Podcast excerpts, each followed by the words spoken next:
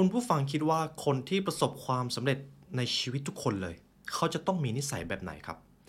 ทำไมในขณะที่คนส่วนใหญ่บ่นถึงโชคชะตาบ่นถึงปัญหาที่เกิดขึ้น แต่ในอีกฝากหนึ่งกลับมีคนที่ประสบความสำเร็จในชีวิต คนเหล่านั้นเขามีนิสัยแบบไหนทำไมคนเหล่านั้นถึงสามารถเอาชนะอุปสรรคที่เกิดขึ้นได้ในชีวิต ผมมีโอกาสได้อ่านหนังสือเล่มนี้ของคุณมาร์กเรกลอครับ คนสำเร็จเขามีนิสัยแบบไหน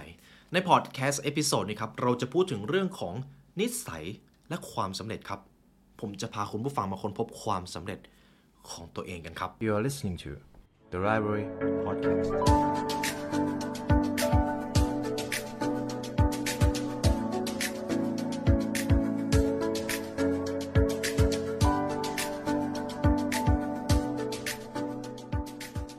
สวัสดีคุณผู้ฟังกันอีกครั้งนะครับ ผมยินดีต้อนรับเข้าสู่ The Library Podcast กันอีกเช่นเคยครับ ใน episode นี้ผมนำหนังสือคนสำเร็จ เขามีนิสัยแบบไหน ผมขอถามคุณผู้ฟังก่อน คุณผู้ฟังคิดว่าการที่เราจะประสบความสำเร็จเนี่ยสำหรับคุณผู้ฟังแล้ว นิสัยไหนเป็นสิ่งที่สำคัญที่สุด ผมเชื่อว่าพอถึงตรงนี้ครับคำตอบของแต่ละคนอาจจะแตกต่างกันไป และคุณผู้ฟังได้นิยามนิสัยของความสำเร็จแล้วหรือยังครับ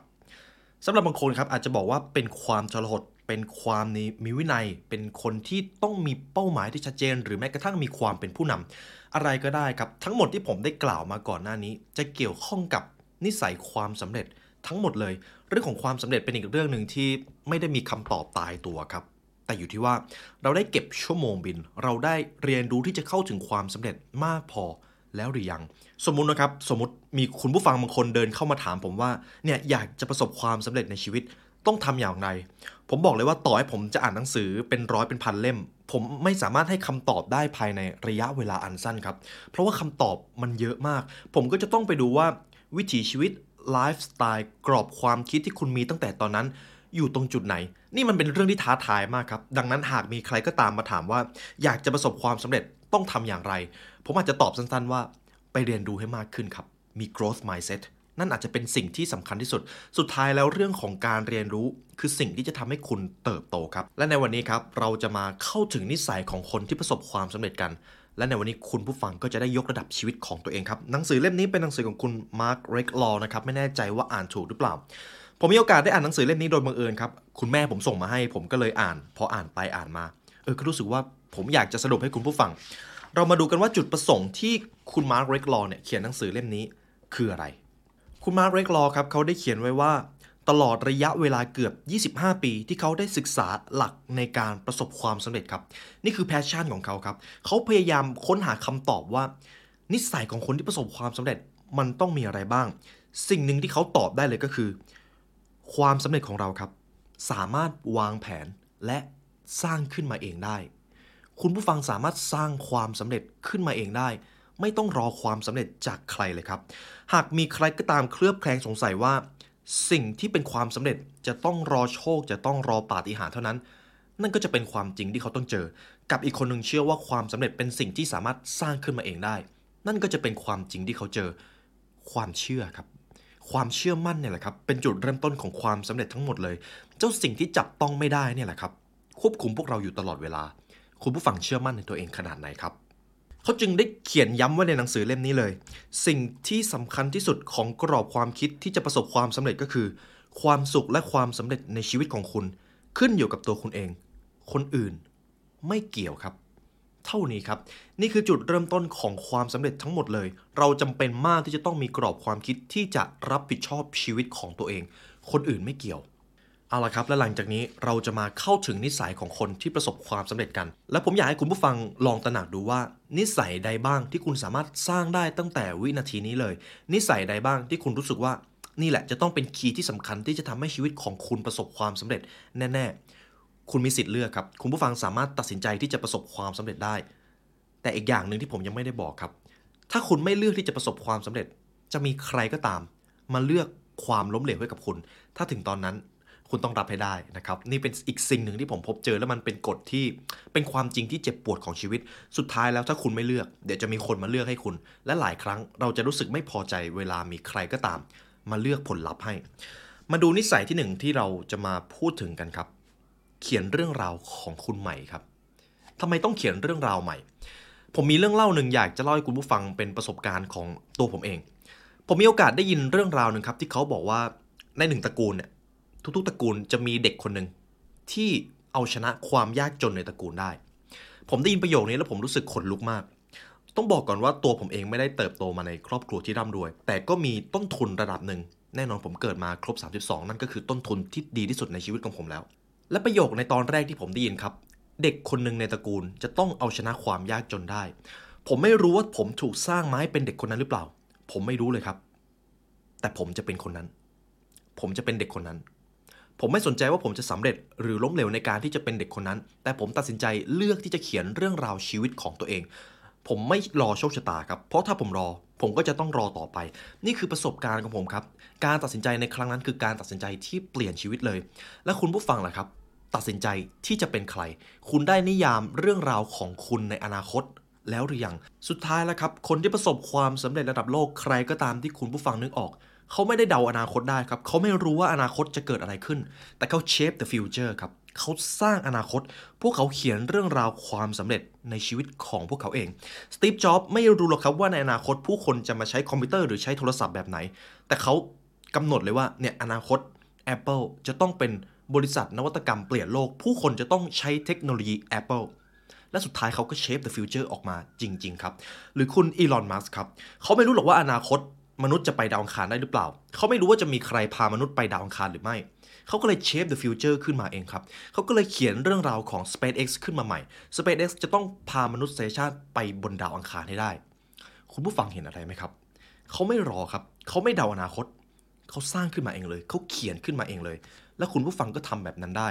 มันจึงจำเป็นมากว่าทำไมคุณจะต้องเขียนเรื่องราวของตัวเอง และที่สำคัญก็คือ อย่าให้ใครมาเขียนแทนคุณ โดยเด็ดขาดครับ ผมพาคุณผู้ฟังมาที่นิสัยข้อที่ 2 ครับ ต้องบอกก่อนว่านิสัยที่ผมเอามาให้ คือนิสัยความสำเร็จหลัก ๆ ที่คุณมาร์คเรกลอเขาพยายามเน้นย้ำนะครับ นิสัยในข้อนี้ที่ผมจะพูดถึงครับคือวินัยในตัวเองครับพูดอีกอย่างก็คือการบังคับตัวเอง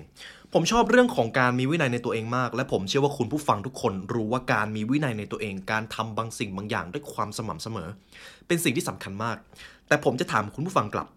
คุณผู้ฟังคิดว่าการมีวินัยในตัวเองเป็นเรื่องยากไหมครับ ยากใช่ไหมครับ ในบางช่วงเวลาเนี่ยเรารู้ว่าสิ่งนี้เราควรทำเรารู้มากเลยว่ามันทำแล้วมันจะเกิดประโยชน์ แต่เราไม่มีแรงที่จะทำเรารู้สึกว่าเราไม่มีแรงบันดาลใจที่จะทำหลายครั้งครับ หลายคนติดกับดักอยู่ตรงนี้ เช่นอะไร การออกกำลังกาย อันนี้เป็นเรื่องที่คลาสสิกมากผมเองก็พูดค่อนข้างบ่อย แต่การออกกำลังกายครับ ในช่วง 3-4 วันแรกเนี่ยจะทำได้ง่ายมาก แต่พอเริ่มผ่านไป ผ่านไปเดือนหนึ่งผ่านไป 2 เดือน หลายคนเริ่มท้อ มันจึงไม่ใช่เรื่องง่ายเลย แต่การมีวินัยในตัวเองเนี่ยแหละครับ คือคีย์ที่สำคัญมากในการที่จะสำเร็จกับอะไรบางเรื่อง มันคือการบังคับตัวเองครับ สิ่งที่ดึงให้เราลุกขึ้นจากเตียงนอน ความมุ่งมั่นทำให้เราเริ่มลงมือทำส่วนการมีวินัยทำให้คุณทำสิ่งนั้นต่อไปเรื่อยๆ ผมชอบตรงนี้ครับที่คุณมาร์คเรกลอเขาได้เขียนไว้ การมีวินัยในตัวเองคือการที่คุณทำสิ่งที่จำเป็นต้องทำ แม้คุณจะไม่อยู่ในอารมณ์ที่อยากทำถ้าคุณฝึกตัวเอง ถ้าคุณบังคับตัวเองจนเป็นคนที่มีวินัยในตัวเอง คุณจะสามารถทำสิ่งที่ยิ่งใหญ่ และประสบความสำเร็จในชีวิตได้ คุณอาจจะไม่ต้องพึ่งพรสวรรค์เลย คุณอาจจะไม่ต้องพึ่งความฉลาดเลย แต่ถ้าคุณมีความมีวินัย ถ้าคุณทำบางสิ่งบางอย่างวันแล้ววันเล่า ไม่ใช่ทำเป็นวัน ไม่ใช่ทำเป็นเดือน แต่ทำเป็นปีๆนั่นแหละครับ คือความสำเร็จที่มันจะเกิดขึ้นในอนาคต ผมชอบเรื่องราวหนึ่งจากหนังสือปรัชญาสโตอิก เรื่องของการบังคับตัวเองครับ การบังคับตัวเองครับ มันอาจจะฟังดูเป็นอะไรที่ดูยาก มาดูกันก่อนว่าทำไมเราจะต้องบังคับตัวเอง เรื่องของการออกกำลังกายครับ คุณต้องบังคับตัวเองไหม แน่นอนเราจะต้องบังคับตัวเองให้ไปออกกำลังกาย การควบคุมอารมณ์ การที่จะพยายามเป็นคนที่ใจเย็นเพื่อที่จะรับมือกับสถานการณ์ คุณก็จะต้องบังคับตัวเอง การทำบางสิ่งบางอย่าง อย่างมีเป้าหมาย อย่างมีวิสัยทัศน์ เราก็จำเป็นต้องบังคับตัวเองคำถามก็คือแล้วถ้าเราไม่บังคับตัวเองล่ะ สมมตินะครับคุณผู้ฟัง ถ้าเราไม่บังคับให้ตัวเองดูแลสุขภาพ จนถึงวันหนึ่งสุขภาพเราย่ำแย่ จนถึงวันหนึ่งหุ่นเราเริ่มไม่ดี ตอนนั้นเราจะโดนบังคับครับ ตอนนั้นสถานการณ์ภายนอกจะบังคับเราแทน คุณผู้ฟังอยากเลือกทางเลือกไหนมากกว่ากัน ถ้าคุณไม่ควบคุมอารมณ์ ถ้าคุณไม่บังคับตัวเองในการควบคุมอารมณ์ และคุณไปปล่อยอารมณ์โมโหใส่คนอื่น อีกไม่นานครับ ผู้คนรอบข้างจะไม่เชื่อใจคุณ อีกไม่นานผู้คนรอบข้าง ก็จะเอาอารมณ์ด้านลบมาใส่ให้คุณด้วย ตอนนั้นคุณจะโดนสภาพแวดล้อมภายนอกบังคับครับ นี่คือสิ่งที่จะเกิดขึ้นถ้าเราไม่บังคับตัวเอง มันจึงเป็นเรื่องสำคัญมากว่าทำไมเราต้องมีวินัยทำบางสิ่งบางอย่างด้วยความสม่ำเสมอ และบังคับตัวเองให้ทำในสิ่งที่ถูกต้อง สิ่งที่จะทำให้คุณประสบความสำเร็จกับเป้าหมาย ความมีวินัยเป็นเรื่องที่เกี่ยวโยงกับความสำเร็จโดยตรงครับ ผมพาคุณผู้ฟังมาถึงนิสัยข้อที่ 3 ครับ จงรับผิดชอบชีวิต ของตัวเอง ผมมั่นใจมากว่าในช่วงปีนี้ที่ผ่านมา ผมพูดเรื่องนี้บ่อยมากทำไมเราจะต้องรับผิดชอบชีวิตของตัวเอง เพราะคุณต้องเป็นคนเลือกความสำเร็จของตัวเองครับ คุณต้องนิยามความสำเร็จของตัวเอง นั่นแหละครับคือเหตุผลที่คุณต้องรับผิดชอบชีวิตของตัวเอง คุณไรอันเทซี่ครับ เขาได้เขียนไว้ในหนังสือ Self Confidence ไว้ว่า ประสิทธิภาพในชีวิตสูงสุดจะเกิดขึ้น เมื่อคุณมีความรับผิดชอบต่อชีวิตของตัวเอง ไม่ว่าจะเกิดอะไรขึ้น ล้มเหลวสำเร็จ ผิดหวังสมหวัง คุณคือผู้รับผิดชอบผลลัพธ์เหล่านั้น ทั้งหมดครับ ไม่ใช่คนอื่น สมมตินะครับ คนที่มีกรอบความคิดแบบคนที่ประสบความสำเร็จเขาทำงานอยู่แล้วเขาถูกไล่ออก ผมเชื่อมากว่าเขาอาจจะรู้สึกโกรธเจ้านายครับ แต่เขาจะไม่บ่นเขาจะไม่โทษเจ้านาย เขาจะเริ่มหาทางแก้ เขาจะเริ่มดูว่าเฮ้ยมีโอกาสอะไรบ้าง จากการถูกไล่ออกครั้งนี้เขาสามารถเรียนรู้อะไรได้บ้าง คนเดียวที่จะรับผิดชอบชีวิตของตัวเองได้ คือตัวท่านเองครับ ไม่ใช่เจ้านาย ไม่ใช่คู่ชีวิต ไม่ใช่พ่อแม่ ไม่ใช่เพื่อน ต่อให้คุณจะเกิดมาในครอบครัวที่ไม่ได้มีต้นทุนให้คุณ คุณก็ไม่สามารถโทษพ่อแม่ของคุณได้ มันควบคุมไม่ได้ครับ แล้วเราจะสนใจไปทำไม ตัวคุณในตอนนี้มีไอเดีย ตัวคุณในตอนนี้สามารถพาตัวเองไปเรียนรู้ได้ นั่นไม่ใช่ต้นทุนหรอครับ นั่นเป็นต้นทุนที่มีค่ามากกว่าทรัพย์สินใด ๆ ตัวตนของคุณ ความคิดของคุณ ไอเดีย การเรียนรู้ นั่นคือทรัพย์สินที่มีมูลค่าสูงมากครับ คุณสามารถเพิ่มมูลค่าทรัพย์สินนี้ได้มากตามที่ต้องการ คุณมาร์กเรกลอเขาจึงได้เขียนไว้ว่า เวลาคุณเจอปัญหา แทนที่จะคิดว่าตัวเองเป็นเหยื่อในโศกนาฏกรรมที่เกิดขึ้น แต่จริง ๆ แล้วคุณมีอำนาจดลบันดาลสถานการณ์ต่างๆ คุณมีอำนาจในการตัดสินใจ คุณสามารถเลือกได้ว่าคุณจะเผชิญหน้ากับสถานการณ์ที่เกิดขึ้นอย่างไรซึ่งมันไม่สำคัญเลยว่ามันจะเกิดอะไรขึ้นสำคัญที่ทัศนคติ ต่อสถานการณ์เหล่านั้นครับ และคุณมีสิทธิ์เลือกทัศนคติของตัวเอง ผมขออนุญาตนำบทเรียนจากหนังสือ Man's Search for Meaning จากดรวิกเตอร์ฟรังเคิลนะครับ ดรวิกเตอร์ฟรังเคิลเนี่ย ผมขอเรียกเขาว่าคุณฟรังเคิลนะครับ เขาเคยเป็นเชลยเชลยสงครามในค่ายกักกันนาซีเยอรมัน ค่ายกักกันนาซีเยอรมันเนี่ย ผมแทบจะไม่ต้องอธิบายเลยว่ามันโหดร้ายขนาดไหน ผมจะอธิบายคร่าวๆให้คุณผู้ฟังนึกภาพออกนะครับ หากคุณผู้ฟังเดินเข้าไปในค่ายกักกันนาซีเยอรมัน ฝั่งซ้ายและขวามือของคุณ จะเห็นคนถูกแขวนคออยู่ข้างๆครับ นั่นคือนักโทษที่ถูกประหาร แล้วเมื่อคุณเข้าไปอยู่ในค่ายครับ ในช่วงเวลานั้นจะเป็นช่วงเวลาที่โหดร้ายที่สุดในชีวิต หากคุณจำเป็นจะต้องเลือกระหว่างความตายกับการเป็นนักโทษที่อยู่ในค่ายกักกันนั้น บางทีการเลือกความตายอาจจะเป็นทางเลือกที่ดีกว่า ในทุกๆวันคุณจะถูกใช้แรงงานอย่างหนัก คุณจะอยู่ในโหมดที่ง่วงที่สุด หิวที่สุดไร้ซึ่งอิสรภาพมากที่สุด ทุกๆวันคุณจะเห็น เพื่อนร่วมชะตาของคุณเนี่ยเดินเข้าไปในห้องรมควันพิษ เมื่อหมดประโยชน์ นั่นคือค่ายกักกันนาซีเยอรมัน แต่คุณหมอวิกเตอร์อีฟรังเคิลครับเขาได้บอกไว้ว่า ถึงแม้พวกเขาจะต้องตกอยู่ในสถานการณ์ที่เลวร้ายที่สุดในชีวิต แต่สิ่งที่มันเกิดขึ้นก็คือ ยังมีมนุษย์บางคนสามารถมีอิสรภาพในตัวเองได้ เขายังมีความสุขได้ เขายังรู้สึกว่าเขามีความหวัง ในขณะที่โลกภายนอกของเขา ไม่มีอิสรภาพเหลืออยู่เลยแม้แต่นิดเดียว ถ้าเป็นคุณผู้ฟังล่ะครับ ถ้าคุณผู้ฟังจะต้องตกไปเป็นนักโทษในค่ายกักกันนาซีเยอรมัน คุณผู้ฟังจะยังมีความหวังอยู่หรือเปล่า อิสรภาพภายในของคุณจะถูกสั่นคลอนไปทั้งหมดเลยหรือไม่ สิ่งที่ดรฟังเคิลเขาเจอครับ เขายังมีอิสรภาพ ยังมีกลุ่มคนบางคนที่ยังมีความหวังอยู่ มันเป็นไปได้อย่างไร คุณหมอฟรังเคิลเขาจึงได้บอกว่าท้ายที่สุดแล้ว เราสามารถตัดสินใจได้ว่าเราจะปล่อยให้สถานการณ์ภายนอกมาคุกคามโลกภายในของเราได้หรือไม่ แต่เมื่อใดก็ตาม หากคนคนนั้นยังรับผิดชอบชีวิตของตัวเองได้ คนคนนั้นยังเลือกที่จะมีความหวัง เลือกที่จะไม่ให้อิสรภาพภายในของตัวเองถูกสั่นคลอน ไม่ว่าอะไรจะเกิดขึ้น คนเหล่านั้นก็ยังมีชีวิตอยู่อย่างสง่างาม ต่อให้คนเหล่านั้นจะต้องถูกตัดสินให้เดินเข้าไปในห้องรมควันพิษ คนเหล่านั้นก็จะเดินเข้าหาความตายอย่างสง่างามครับเมื่อใดก็ตามที่คุณมีอิสรภาพ เมื่อใดก็ตามที่คุณรับผิดชอบอิสรภาพในชีวิตของตัวเอง แม้แต่ความตาย ก็ทำอะไรคุณไม่ได้ครับ นี่คือบทเรียนที่ล้ำค่ามากจากหนังสือ Man Search for Meaning นะครับ ผมขออนุญาตนำส่วนนี้จากหนังสือเล่มนี้มาให้คุณผู้ฟังครับ คนที่เป็นเหยื่อครับ คนส่วนใหญ่ในโลกที่ไม่ประสบความสำเร็จในชีวิต เขามักจะเล่นบทบาทเป็นเหยื่อ คนที่เป็นเหยื่อมักจะพูดว่า สิ่งไม่ดีทุกอย่างที่เกิดขึ้นกับชีวิตของพวกเราเป็นเพราะคนอื่น เราเป็นผู้ถูกกระทำเขาจึงได้ตอบกลับไปเลยว่าถ้าคุณคิดว่าคุณไม่ได้เป็นส่วนหนึ่งของปัญหาที่เกิดขึ้น แล้วคุณจะเป็นส่วนหนึ่งของการแก้ปัญหา ได้อย่างไร ถ้าคุณมาทำงานสาย แต่กลับโทษว่าเป็นเพราะรถติด แสดงว่าชาตินี้คุณไม่มีทางมาทำงานตรงเวลาได้เลย จริงหรือไม่ อยู่ดีๆปัญหารถติดไม่มีทางหายไปเรากับปฏิหารแน่นอน การจราจรก็เป็นแบบนี้อยู่ทุกวัน คุณจะสายตลอดการ ถ้าคุณโทษแต่สภาพในการภายนอก แต่ถ้าคุณคิดแก้ปัญหาด้วยมุมมองของตัวละครหลักว่า คุณจะรับผิดชอบชีวิตของตัวเอง คุณก็แค่ออกจากบ้านให้เร็วขึ้น คุณอาจจะเตรียมตัวให้ดีกว่าเดิม เท่านั้นเองครับ เท่านั้นคุณก็ไม่ไปทำงานสายแล้วครับ มันอยู่ที่ว่าคุณจะรับผิดชอบชีวิตของตัวเองหรือไม่ ทุกๆ ครั้งที่ผมพูดคุยกับใคร ผมจะดูเลยว่า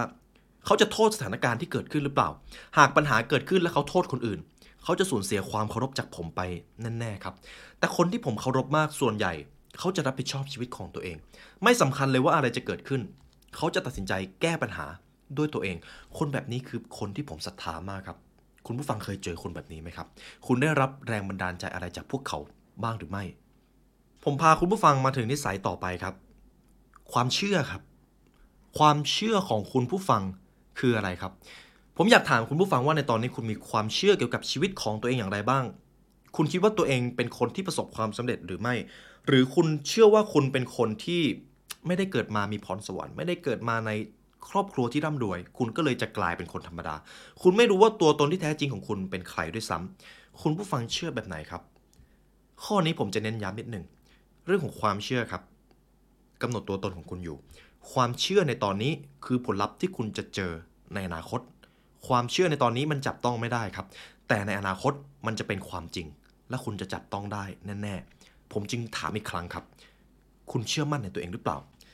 คุณวิลเลียมเจมส์ครับ ครั้งหนึ่งเขากล่าวไว้ว่า จงอย่าใช้ชีวิตภายใต้ความกลัว จงเชื่อว่าชีวิตคุณมีคุณค่ามากที่สุด และความเชื่อนั้นแหละ คือความจริงในอนาคต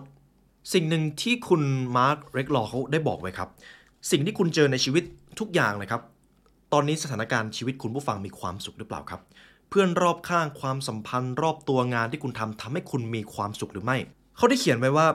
สิ่งที่คุณเจอในชีวิตอยู่ในตอนนี้นะครับเป็นผลสะท้อนมาจากความเชื่อ ความคิดและความคาดหวังของตัวคุณเอง หากในทุกวันนี้คุณผู้ฟังเจอแต่ความสัมพันธ์ที่ท็อกซิกทำไมแต่ละคนพูดจาไม่ดีกับเรา แต่ละคนดูถูกเรา งานที่ทำก็ไม่ได้ส่งคุณค่าให้กับชีวิตของคุณเลย จริง ๆ แล้ว คุณนั่นแหละครับเป็นต้นเหตุ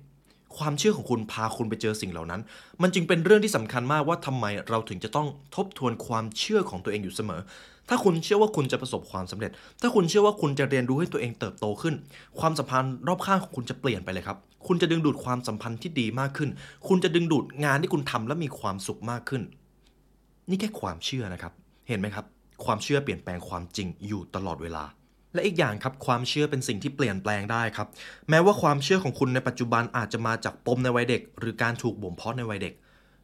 ผมเองก็มีปมนะครับ ผมเองในช่วงชีวิตวัยเด็กเนี่ยก็จริงๆ ผมเชื่อว่าเด็กหลายคนเนี่ยจะมีปมในช่วงวัยเด็กของเราจะรับรู้อะไรมาเยอะมาก เราเจอเรื่องที่สะเทือนใจกันมาครั้งสองครั้งในชีวิต ผมเองก็มีปมครับ ผมเองก็มีความเชื่อที่อาจจะทำลายความสำเร็จของผมได้ แต่ไม่ว่าอย่างไรสิ่งหนึ่งที่ผมเชื่อเสมอก็คือ ผมเปลี่ยนแปลงสิ่งเหล่านั้นได้ ไม่มีใครมาฝังความเชื่อให้เราได้ครับ ถ้าเราไม่ยินยอม และถ้าหากตอนนี้เรามีความเชื่อที่ไม่เอื้ออำนวยกับความสำเร็จ เราก็เปลี่ยนเปลี่ยนอย่างไร หาความรู้เพิ่มครับ อ่านหนังสือที่ดีได้หรือเปล่า เอาตัวเองไปเจอความรู้ของคนที่ประสบความสำเร็จมากขึ้นได้หรือไม่เท่านั้นความเชื่อคุณก็เปลี่ยนแล้วครับ แต่เมื่อใดก็ตามถ้าเราไม่เรียนรู้ ถ้าเราเชื่ออยู่อย่างนั้น แล้วเราก็ไม่พยายามพัฒนาตัวเองเลย ความเชื่อจะกลายเป็นความจริงครับ โดยเฉพาะความเชื่อในด้านลบ ถึงตอนนั้นแหละครับ ความเชื่อจะมาทำร้ายเรา ในที่สุด เราเปลี่ยนแปลงความเชื่อได้ครับ เราควบคุมทุกอย่างในชีวิตได้หมดเลย ผมพาคุณผู้ฟังมาถึงนิสัยนี้ครับ จงเรียนรู้วิธีคิดของโทมัสอัลวาเอดิสันครับ ในข้อนี้เราจะพูดถึงเรื่องของความล้มเหลวครับ ผมมีโอกาสได้ทำหนังสือเรื่องของความล้มเหลวไปค่อนข้างเยอะในช่วงปีที่แล้ว ความล้มเหลวเป็นสิ่งที่คุณผู้ฟังกลัวใช่ไหมครับทำไมเราถึงกลัว หากความล้มเหลวจะพาเราไปสู่ความสำเร็จในอนาคต คุณจะยังกลัวมันหรือไม่ ทุกวันนี้ครับเวลาผมอยากจะทำอะไรใหม่ๆ ผมกลัวครับ ผมกลัวมากด้วย แต่ผมทำคุณโทมัสอวาเอดิสันครับเขาได้บอกไว้ว่า ความล้มเหลวที่เขาเจอเนี่ย มันเป็นเรื่องราวสู่ความสำเร็จทั้งหมดเลย ครั้งหนึ่งครับคุณโทมัสอวาเอดิสันเขาได้ทำห้องปฏิบัติการขึ้นมา แล้ววันหนึ่งห้องวิจัยของเขาไฟไหม้ทั้งหมดเลยครับ ไฟไหม้ครับ งานวิจัยผลงานต่างๆของเขาถูกไฟไหม้หายไปหมดเลย แต่ในตอนนั้นครับ โทมัสอาวาอดิสันกลับบอกให้ลูกชายไปเรียกเพื่อนบ้านไปเรียกแม่ของเขามา แล้วก็บอกว่า ลูกไปเรียกแม่มา เราจะมาดูดอกไม้ไฟที่ใหญ่ที่สุดกัน ลูกงงครับ เดี๋ยวนะพ่อทำไมพ่อไม่ตกใจอะไรเลย ตอนนั้นครับโทมัสอาวาดิสันรู้อยู่แก่ใจครับว่าเนี่ยไฟไหม้โรงงานไปแล้วทำอะไรไม่ได้ทำอะไรไม่ได้เลย สิ่งที่เขาทำได้ก็คือรอให้ไฟมันหายมอด แล้วพรุ่งนี้ค่อยมาสร้างใหม่ นั่นคือสิ่งที่เขาควบคุมได้ครับ แล้วถ้าหากเป็นเราล่ะ สมมติคุณผู้ฟังก่อสร้างโรงงานขึ้นมาโรงงานหนึ่งผลงานของคุณอยู่ในนั้นหมดเลย แต่แล้ววันหนึ่งไฟไหม้คุณจะล้มเลิกหรือเปล่า หรือคุณจะเชื่อว่าเนี่ยไฟไหม้ในครั้งเนี้ยจะต้องเป็นเรื่องราวที่น่าจดจำครั้งหนึ่งในชีวิต คุณจะเอาเรื่องราวนี้ไปเล่าให้ลูกหลานฟัง คุณผู้ฟังจะเลือกมองประสบการณ์แบบไหนครับ ในหนังสือของคุณนโปเลียนฮิลครับเขาได้เขียนไว้เลยว่า ทุกความลำบาก ทุกความล้มเหลว และทุกความเจ็บปวดที่เกิดขึ้นในชีวิต มันจะบ่มเพาะเมล็ดพันธุ์แห่งความสำเร็จที่มีคุณค่าเท่าเทียม หรือมากกว่าเดิมติดมาด้วยเสมอ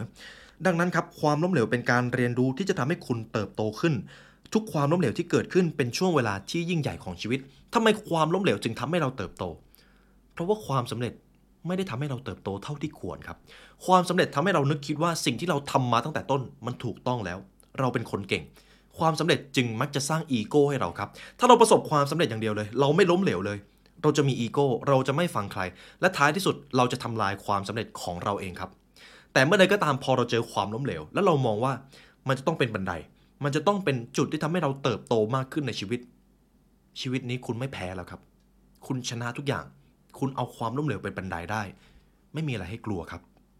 นิสัยข้อนี้ครับเป็นข้อที่หลายท่านอาจจะนึกไม่ถึง หยุดเสพสื่อบ้างก็ดีครับ ในข้อนี้หลายท่านอาจจะตกใจเดี๋ยวผมจะอธิบายให้ฟัง ก่อนหน้านี้ครับผมมีโอกาสได้ไปบรรยายให้กับบริษัทแห่งหนึ่ง ผมคุยกับผู้บริหารครับหนึ่งในสิ่งที่ผู้บริหารเขาเพิ่งมาเจอและเขาให้ความสำคัญมากก็คือ เรื่องของการติดตามข่าวครับ เขาบอกเลยว่าตัวเขาเนี่ยไม่ติดตามข่าวเลย เพราะว่าข่าวโดยเฉพาะในโลกโซเชียลในสื่อในโทรทัศน์ เป็นข่าวที่ให้แต่พลังด้านลบครับ เพราะว่าข่าวด้านลบมันดึงดูดความสนใจ ข่าวก็คือการตลาดครับ เขาต้องการดึงดูดความสนใจและเวลาจากเรา ยิ่งเราเสพสื่อครับ ผมเชื่อว่าหากคุณผู้ฟังเปิดโซเชียลมีเดียในตอนนี้คุณอาจจะเจอข่าวด้านลบ แล้วคุณก็จะไถไปเรื่อยๆ เพราะว่ามันดึงดูดความสนใจของเรามากเลย ดังนั้นการที่เราเสพสื่อมากขึ้น มันไม่ได้ทำให้คุณได้รู้อะไรมากขึ้นเลยครับ คุณจะดูดถูกดูดพลังไปโดยไม่รู้ตัว ในหนังสือเล่มนี้ครับเขาได้เขียนไว้ว่า เรื่องของการเมืองเรื่องที่คุณเสพกันอยู่ทุกวัน มีกระบวนการที่เอาภาพเหตุการณ์ต่างๆ มาประติดประต่อกันเป็นเรื่องราว มันคือการตลาด มันต้องการกระตุ้นให้เรารู้สึกตอบสนองบางอย่าง ตามแผนที่พวกเขาได้บงการเอาไว้ การเสพสื่อเหล่านั้น ไม่มีทางทำให้จิตใจของเราสงบขึ้นเลย แม้แต่น้อย แม้กระทั่งตัวผมเองครับ ผมไม่ดูข่าวนะครับ ถ้ามันมีข่าวไหนที่สำคัญจริงๆ เดี๋ยวจะมีคนมาบอกผมเอง ซึ่งไม่ค่อยมีครับข่าวที่สำคัญจริง ๆ จะมีน้อยมาก ส่วนใหญ่ข่าวที่เจอในโลกออนไลน์ในทีวี ไม่ได้สำคัญกับคุณเลยครับ เขาได้ยกตัวอย่างครับ การดูโทรทัศน์เป็นกิจกรรมที่สูบพลังของเราไปแบบสุดๆ เราเคยรู้สึกสดชื่นหลังจากดูโทรทัศน์หรือเปล่า ไม่ครับ ผมเคยเห็นแต่คนหลับหน้าทีวี ดังนั้นจงเลิกเสพข่าวทางโทรทัศน์ หรือปิดโทรทัศน์ไปเลยก็ได้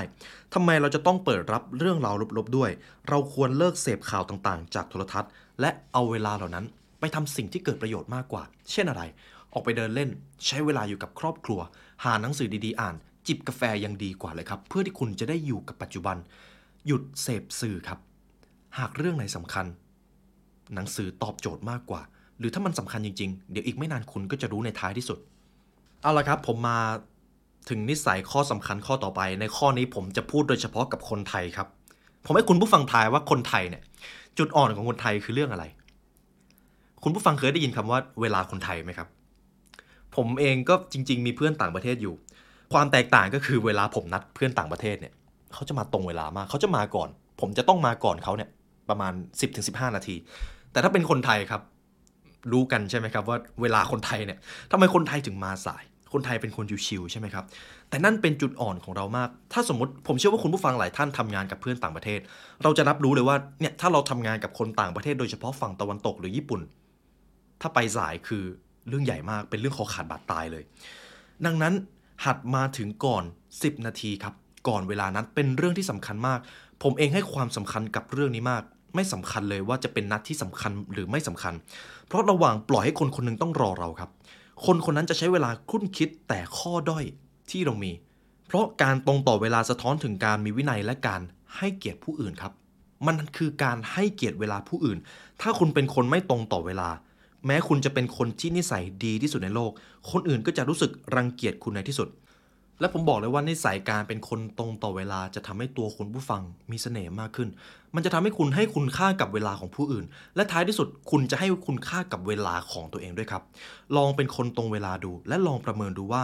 คุ้มค่าหรือไม่ที่จะบ่มเพาะอุปนิสัยนี้ให้กับตัวเอง ผมโชคดีมากครับที่รู้จักสร้างนิสัยนี้ตอนเด็กๆ ผมก็ไม่เข้าใจเหมือนกันว่าเพราะอะไร แต่ผมบอกเลยว่านิสัยเล็ก ๆ นี้ สำคัญมาก จงตรงต่อเวลาครับ ผมพาคุณผู้ฟังมาถึงข้อสุดท้ายครับ ในข้อนี้เราจะมาตระหนักถึงเรื่องของการฟังกัน พูดให้น้อยลง ฟังให้มากขึ้นทำไมเราถึงต้องฟังให้มากขึ้น ในขณะที่การฟังเราแทบไม่ต้องทำอะไรเลย คุณผู้ฟังครับ การฟังเพื่อที่จะเข้าใจยากกว่าการพูด เพราะมนุษย์ครับธรรมชาติของมนุษย์ อยากที่จะเป็นคนฉลาด มนุษย์จึงเป็นสิ่งมีชีวิตที่พูดเยอะครับ แต่เมื่อใดก็ตามที่มนุษย์ผู้นั้นสามารถฟังในสิ่งที่อีกฝ่ายกำลังพูดอย่างตั้งใจได้ มนุษย์ที่มีทักษะการฟังคนนั้น คือคนมีปัญญาครับ เขาคือมนุษย์ที่มีวิวัฒนาการสูงกว่าคนอื่น คนฟังเก่ง คือคนเก่งครับ คนฟังเก่ง คือคนที่น่าคบหามากที่สุด เขาได้เขียนไว้ในหนังสือครับ เมื่อคนพูดจงตั้งใจฟังอย่างเต็มที่ เพราะคนส่วนใหญ่ไม่ฟังครับเพราะคนส่วนใหญ่ที่คุณผู้ฟังเจอในชีวิตเขาไม่ได้ฟังเพื่อทำความเข้าใจ แต่ฟังเพื่อตอบโต้ ผมมีโอกาสได้ไปเจอกับผู้คนค่อนข้างเยอะครับในช่วงหลังๆ เพราะว่าไปงานบรรยายค่อนข้างบ่อย หนึ่งในสิ่งที่ผมเจอเลยก็คือ ผู้บริหารที่ผมรู้สึกศรัทธาครับ เขาจะพูดน้อยมาก เขาจะฟังครับ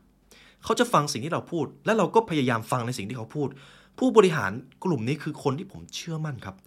ทั้งๆที่เขาแทบไม่ได้พูดอะไรเลย แต่เราเข้าใจกัน เรื่องของการฟังจึงเป็นทักษะที่สำคัญครับ คนที่มีความเป็นผู้นำเขาจะเรียนรู้ทักษะนี้และเขาจะให้ความสำคัญกับทักษะนี้ สูงที่สุดครับ อีกสิ่งหนึ่งที่เป็นตัววัดนะครับ เวลาคุณผู้ฟังฟังใครเนี่ย ถ้าคุณคิดซักซ้อมในใจว่าคุณกำลังจะพูดอะไรต่อ นั่นแสดงว่าคุณไม่ได้ฟังครับ ดังนั้นเวลาเราจะต้องฟังใคร อย่าได้พูดขัด ให้ฟังจนกว่าผู้พูดจะพูดจบ ต่อให้ระหว่างนั้นคุณรู้สึกว่าคุณมีคำพูดที่อยากจะพูดออกไป คุณก็จำเป็นที่จะต้องฟังให้จบครับ บางครั้งมันไม่ง่ายครับ เดี๋ยวคุณผู้ฟังจะเข้าใจเองว่า เอ้ยบางครั้งเนี่ยเรารู้แล้วว่าเราจะพูดอะไร แต่เขายังพูดไม่จบ เราเผลอพูดแทรก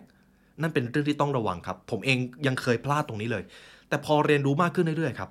ผมจะรอให้อีกฝ่ายพูดให้จบเลย ต่อให้เขาจะพูดยาวขนาดไหน ผมจะรอให้เขาพูดให้จบ มันเป็นอะไรที่ท้าทายมากครับ แต่ผลลัพธ์มันดีมากเช่นกัน โดยเฉพาะในที่ประชุมครับ หากคุณต้องการเสนอแนะอะไรก็ตาม คุณก็จำเป็นจะต้องขออนุญาตก่อน อาจจะเป็นการยกมือก็ได้ หรือบางทีครับเวลามีใครมาปรึกษาคุณผู้ฟัง คุณผู้ฟังสามารถปล่อยให้เขาพูดได้เลยครับ เพราะส่วนใหญ่คำตอบที่เขาเจอจะอยู่ในสิ่งที่เขาพูดครับ คุณอาจจะไม่ได้พูดอะไรเลย เขาอาจจะพบคำตอบ นั่นคือเรื่องที่มักจะเกิดขึ้นกับใครหลาย ๆ คน ถ้าผู้พูดรู้สึกว่าคุณฟังสิ่งที่เขาพูดอย่างตั้งใจ จะทำให้คุณภาพของการสนทนาและความสัมพันธ์ดีขึ้นครับ ดังนั้นจงเป็นผู้ฟังที่ดีครับ สุดท้ายนะครับ เรื่องราวในวันนี้ที่ผมเอามาสรุปให้เป็นพอดแคสต์ episode นี้เกี่ยวกับเรื่องของนิสัยความสำเร็จจากหนังสือเล่มนี้ การเปลี่ยนแปลงในชีวิตของเราครับ เกิดขึ้นตลอดเวลา อยู่ที่ว่าจะเปลี่ยนแปลงไปในทิศทางบวกหรือลบ คุณสามารถเลือกได้ คุณต้องเลือกที่จะเปลี่ยน เพราะถ้าคุณไม่เลือกเดี๋ยวจะมีใครก็ตามมาเลือกให้คุณ จงเริ่มที่จะรับผิดชอบชีวิตของตัวเอง คุณเปลี่ยนแปลงทุกอย่างได้ ไม่สำคัญเลยว่าคุณจะมีสภาพแวดล้อมแบบใดในตอนแรก ใช้ชีวิตเพื่อตัวเองตั้งแต่วันนี้ ไม่ต้องรอให้ลูกโตครับ ไม่ต้องรอให้โครงการใหม่ที่รับผิดชอบสำเร็จ ไม่ต้องรอบ้านหลังใหญ่ ไม่ต้องรอรถคันใหม่ ไม่ต้องรองานใหม่ที่ดีกว่านี้ อย่าเป็นคนที่พูดว่าไม่มีเวลาครับ เพราะถ้าคุณพูดว่าไม่มีเวลา คุณก็จะไม่มีเวลาจริง ๆ ถ้าคุณพูดว่าคุณไม่มีเงิน คุณผู้ฟังคิดว่าคุณจะเจออะไรครับ ใช่ครับ คุณก็จะไม่มีเงิน ดังนั้นครับ ใช้ชีวิตของคุณให้เต็มที่เมื่อคุณมีความฝันเขียนมันลงไป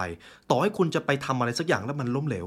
นั่นแหละครับ เป็นเรื่องที่ดี ความล้มเหลวเป็นเพียงข้อมูลป้อนกลับที่ทำให้คุณได้เรียนรู้ปัญหาเป็นโอกาสในการพัฒนาชีวิต ลงมือทำกับสิ่งที่คุณต้องทำ อย่าได้ผัดวันประกันพรุ่ง หากวันนี้คุณผัดวันประกันพรุ่ง คุณจะแน่ใจได้อย่างไรว่าวันพรุ่งนี้คุณจะไม่ผัดวันประกันพรุ่งอีก ลงมือทำสิ่งที่คุณต้องการทำคุณเปาโลคูเอโลครับเขาได้กล่าวไว้ว่า มันจะมีสักวันหนึ่งที่คุณตื่นมาแล้วตระหนักว่า คุณไม่มีเวลาทำสิ่งที่อยากทำในโลกนี้อีกต่อไปแล้ว เมื่อถึงวันนั้นมันจะกลายเป็นวันที่คุณเจ็บปวดมากที่สุดในชีวิต อย่าลืมนะครับ ในงานวิจัยหลายครั้งที่เขาไปถามคนที่ใกล้จะจบชีวิต สิ่งที่พวกเขาเสียใจมากที่สุดก็คือ เขาไม่ได้ทำในสิ่งที่เขาต้องการทำเขากลับมานั่งเสียดายในตอนนั้น คุณผู้ฟังจะไม่เสียดายครับ คุณผู้ฟังจะทำในสิ่งที่คุณอยากทำคุณจะไม่เป็นคนที่มานั่งเสียดายกับสิ่งที่คุณอยากทำแต่ไม่ทำเด็ดขาด และผมขอส่งต่อแรงบันดาลใจเหล่านั้น ให้กับคุณผู้ฟังทุกท่านในวันนี้ครับ นี่ก็เป็นบทเรียนหลักๆ จากหนังสือคนสำเร็จเขามีนิสัยแบบไหนที่ผมสรุปมาให้คุณผู้ฟังนะครับ ผมเชื่อว่าคุณผู้ฟังได้กรอบความคิดของความสำเร็จไปค่อนข้างเยอะเลย ผมเชื่อมากว่าถ้าคุณผู้ฟังฟัง The Library Podcast มาตั้งแต่แรกๆ ชีวิตหลายท่านเปลี่ยนนะครับ ชีวิตผมก็เปลี่ยนเช่นกัน เพราะสุดท้ายแล้วผมก็ยังยืนยันคำเดิมครับ อิสรภาพและความสำเร็จของคุณผู้ฟังทุกท่าน นั่นคือความสำเร็จของผมเช่นกัน นั่นคือสิ่งที่ The Library Learn ได้ตั้งขึ้นมาครับ อิสรภาพเกิดขึ้นจากความรู้และวิธีการเรียนรู้ จนถึงวันนี้ เราเห็นแล้วว่าความรู้สำคัญขนาดไหน ผมมีคำถามหนึ่งอยากจะมาถามคุณผู้ฟังเล่นๆ หากผมเดินไปที่หน้าบ้านคุณผู้ฟัง ผมถือถุงไปสองใบ ถุงใบที่หนึ่งใส่เงิน 10 ล้าน และผมก็วางไว้ ถุงใบที่สองใส่ความรู้ครับ แล้วก็วางไว้ เป็นความรู้ไว้ใช้หาเงิน 10 ล้าน คุณผู้ฟังจะเลือกอะไรครับ เดี๋ยวถ้ามีโอกาสผมจะนำหนังสือที่เป็นต้นแบบเรื่องราวที่ผมเล่าไปเมื่อกี้มาเล่าให้คุณผู้ฟังนะครับ แต่เป็นบทเรียนที่สำคัญมาก และในวันนี้ครับก็ขอขอบคุณมากหากท่านฟังมาถึงตรงนี้ก็ขอขอบคุณและก็เป็นเกียรติมากครับ หากคุณผู้ฟังอยากใช้เวลาเรียนรู้ให้ลึกซึ้งกว่านี้ครับ คุณผู้ฟังสามารถซื้อหนังสือเล่มนี้ได้จาก The Library Shop นะครับ เดี๋ยวผมจะทิ้งลิงก์ไว้ให้ข้างล่าง หรือถ้าคุณผู้ฟังอยากเรียนรู้ผ่านการฟังครับ คุณผู้ฟังสามารถใช้แอปพลิเคชัน Storytel ในราคาส่วนลดนะครับ เดี๋ยวผมจะทิ้งลิงก์ไว้ให้ข้างล่างเช่นกัน และในวันนี้ครับ ขอบคุณและเป็นเกียรติมากจริง ๆ ที่มาเรียนรู้ด้วยกัน ทีมงาน The Library และตัวผมขอลาไปก่อน ขอให้วันนี้เป็นวันที่ดีของทุกๆท่านครับ สวัสดีครับ